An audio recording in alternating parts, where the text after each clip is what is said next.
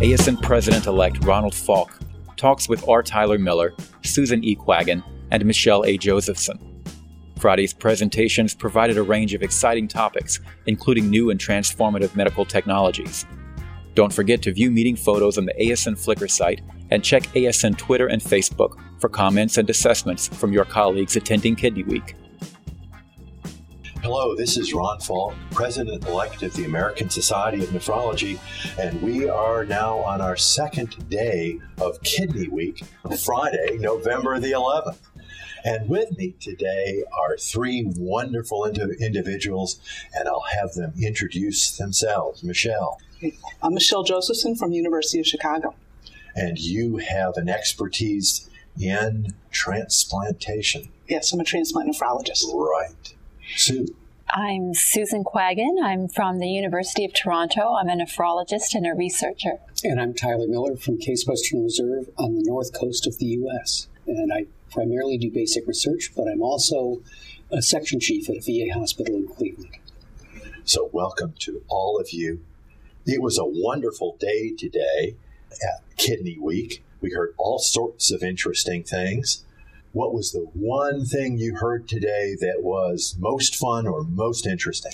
Well, actually, I think the day started out with quite a highlight. I, I really enjoyed the uh, state of the art presentation by Bob Langer. I thought that was actually it was fantastic for a number of reasons. One is he was a great speaker, and very funny, very engaging, and really told the story very well. But also, I, I, think he really showed how how incredible the interaction can be between technology and um, and biology. It, it was really phenomenal.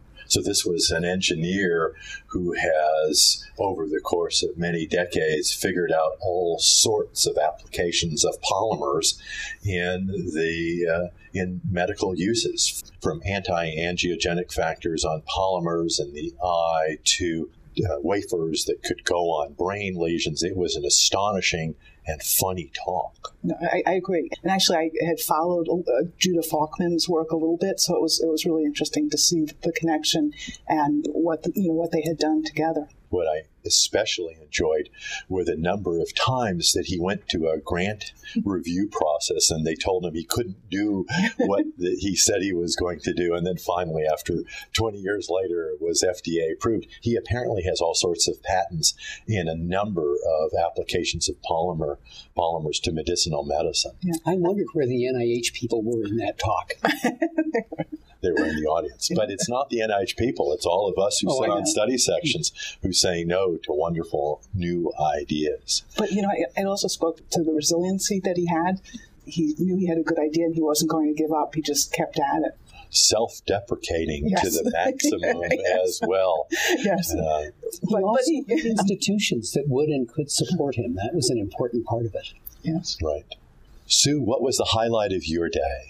I think uh, the highlight of my day was the Hot Topic session this morning, which described two very different uh, advances really in nephrology. Uh, one was looking at the hemolytic uremic syndrome, the Shiga toxin outbreak in Germany, and the other was uh, ablation of renal nerves to treat refractory hypertension. They both parts of the session were outstanding.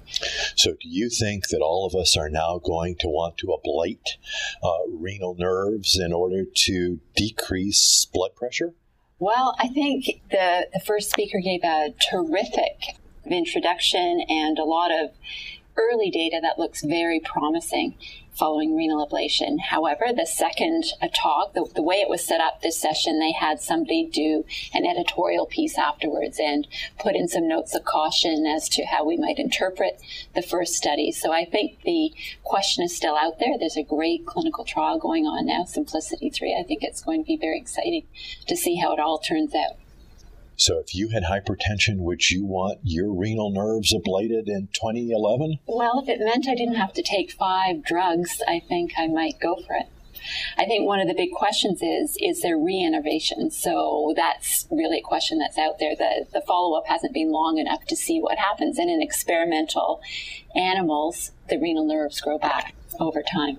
What happens in transplant patients, Michelle? Do renal nerves grow back? As I understand, no, they, they don't. And it's an interesting issue that the transplant is denervated. The patients get hypertension for other reasons, but um, they are denervated. But there certainly is work looking at taking out kidneys in patients who have refractory native kidneys in patients who have refractory hypertension uh, prior to transplant if it's not controllable. It's not so much the approach anymore. Well, that was an old tradition. And in the late 70s, early 80s, there was a lot of work done with renal artery disease where they did what was called bench surgery. And they would actually take the kidney out, repair the medium and small arteries, and then put it back in. It didn't work very well, but it was the principle of taking out the kidney. Yeah.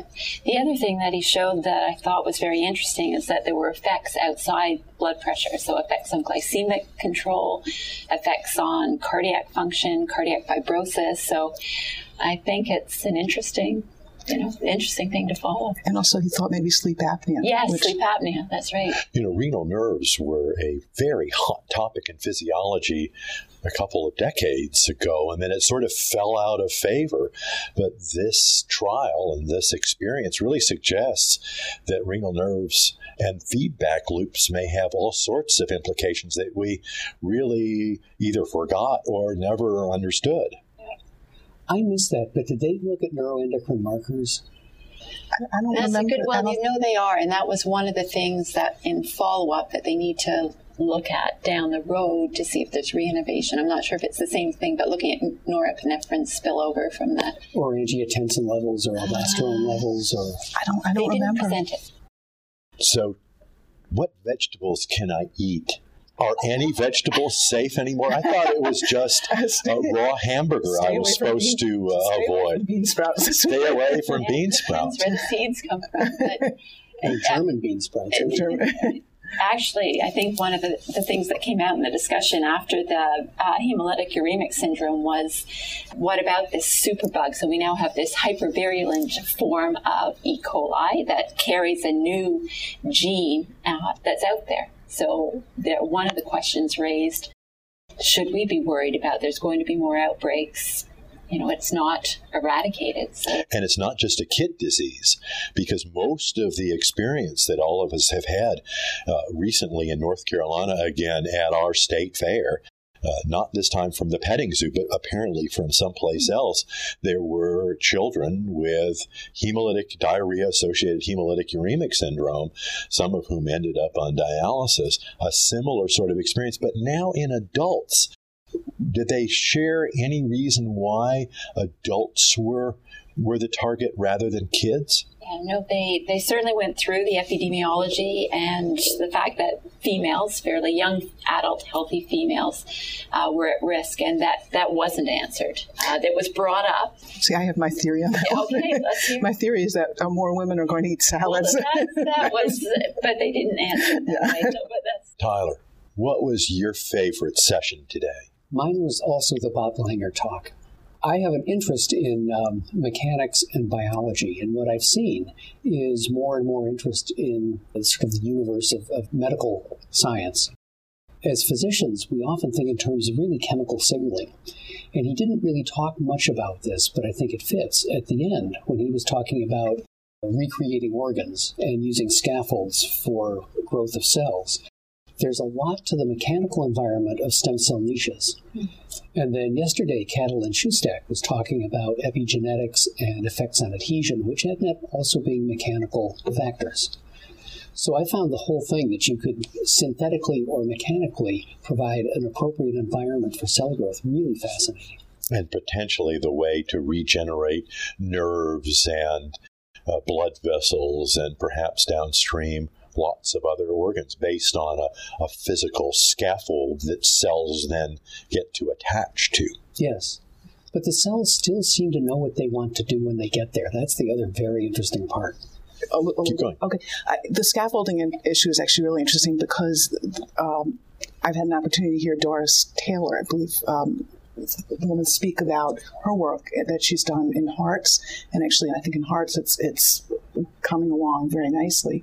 And um, I think it's going to be much harder for the kidney, though, because it's it's much more complex and, and you have the scaffolding. But how are you going to um, have all of the correct approaches? The heart only has a few cell types, mostly muscle not all the wonderful, intriguing cells that populate the kidney. I went to a transplant session on antibody-mediated rejection, and um, that's because it's it's becoming such a big issue that those of us in transplant nephrology are dealing with, and um, and also because the uh, technology is changing so much. I thought it would be really helpful to go to um, an overview session of that.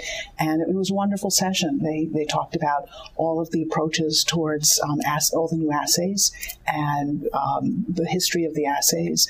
Uh, they also um, talked a, a, bit about the uh, pathology and, and, what to look at on biopsies, um, as well as different clinical approaches. And, and one of the things which circles back to the talk that we heard earlier in the Hot Topics session, they also talked about the use of eculizumab in antibody-mediated rejection and how that's starting to be looked at to try to prevent complement destruction of the kidney. So there were a lot of sessions on complement regulation and complement perturbation of one kind or another. What's in your mind, the role of an anti C5 drug in the care of somebody with a with a transplant? In that setting where you do have antibody mediated rejection, it may end up being a very useful drug. I think it's, it's going to be a very small subset of folks, but the transplant community is really struggling with these patients who have antibody mediated rejection. We're not effectively treating it. And one of the reasons is because we don't think we're controlling the complement destruction that we get. And so this may, in fact, be a very useful approach. What was the most fun thing you did today, Sue? Well, uh, the most fun thing I did, maybe uh, down downloading the JASN app on the website. Downloading the JASN app, spoken as a JASN editor. What made you so excited about downloading the app? Well, that's my first app I've ever downloaded, and uh, but it's a great way to look at the JASN articles actually, and it's free for the next 80 days to anyone. So you can download it either from the App Store or from the ASN website. And you can read articles on your phone, oh, on, on your iPad, whatever you want, right? How long did it take you to download this? Uh, not that long. I called my son. I got some you know, help anybody under the age of 20. So, seriously, how, with all of the uh, multimedia things that are occurring at the American Society of Nephrology, Twitter and Facebook and Flickr and app downloads, how are we going to educate some of our members how to best make use of these offerings? Great question. I mean, I think probably having some younger uh, ASN members advise us, maybe have that. So we should all bring our children with us when we come. Or, or fellows and you know, postdocs and, and fellows are terrific as well. Because now you don't have to miss a session since they're downloadable, and of course the abstracts are downloadable as well. So, Ty, what advice would you give to a young person who wants to figure out the best way of wending their way through this meeting? I like Michelle's idea of doing something new that's a little bit out of your experience. And I think one of the things that's very difficult is trying to go from little bits of things to little bits of things, like session to session to session. So, what I try to do is find some place or something that I don't know much about and just sit there and make sure that I listen to it for a period of time. It's sort of like going to a cocktail party. You can say hello to everybody, or you can actually have a useful conversation with a couple of them. So, Tyler, today is Veterans Day in the United States, Armistice Day elsewhere. You spend a lot of time at VA. Any news or thoughts from this meeting for those who've been in the armed forces? The VA nephrologists really are a large group at this meeting. I think there were probably 200 who come. And we all pay special attention to dialysis and uh, to uh, care of patients with diabetes and hypertension. What, what did you think about uh, the potential applicability of some of um, Langer's work in the future with respect to spinal cord injuries and or amputations and other such with, with trying to do regeneration? Well, certainly the spinal cord and neural injuries were fascinating because that's the biggest problem of people coming back from Iraq and Afghanistan.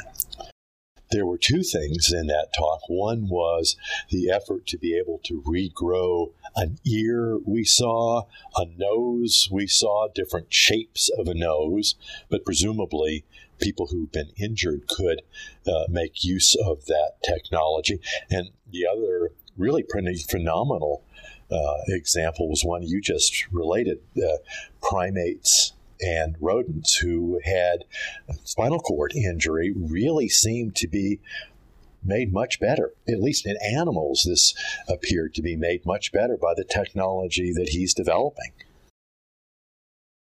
So it's 2011, so it's going to be 2031, and I'm going to be doddering around, hopefully, in one way or the other.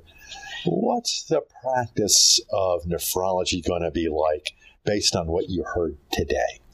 Well, one of the sessions that I went to and I've heard quite a bit about at this meeting, which I didn't know about before, is microparticles and the role of microparticles in both diagnosis, prognosis, disease progression.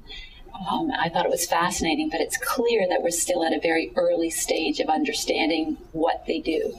So we can identify them, and there were a number of talks today talking about microparticles made from endothelial cells, neutrophils, um, from podocytes, things that actually play a role in ANCA vasculitis, a very important uh, disease. But it's clear that we don't know if they're bad or if they're good. We can perhaps remove them with plasmapheresis and current therapies but even the half life and what they actually mean isn't known, but we can measure them. And interesting with a microparticle, they may actually be able to get inside of another cell yes. and change the uh, machinery of that other cell, either by interacting with message or perhaps by protein expression if you think back 20 years, you think back to 1991, you think about the transplant medications and drugs that we use, they weren't that much different. I think actually potentially 20 years from now, we are going to be looking at a whole new paradigm, different approach, use of biologics, things that are, are a bit different than we're doing now. And hopefully, potentially, even we've, we will have made some progress in tolerance. I wonder, too, what renal disease will be in 20 years. What renal disease is, or what nephrologists do, is changed because of the population the dialysis population now is very different from what it was 20 years ago, and my guess is it will be different again in the future. And as Joe Bonventre was talking about yesterday, what's considered the, within the purview of nephrology was different 20 years ago, and it probably will be again in the future. And I agree that um, there are things, what we're trying to talk about here is things that will be new and interesting and give nephrology life so that it will be an exciting field. And I think things like the complement pathway to the extent that we can make that nephrology, we'll be in good shape. Well, thank all of you for spending this evening with us. This is Ron Falk for the American Society of Nephrology.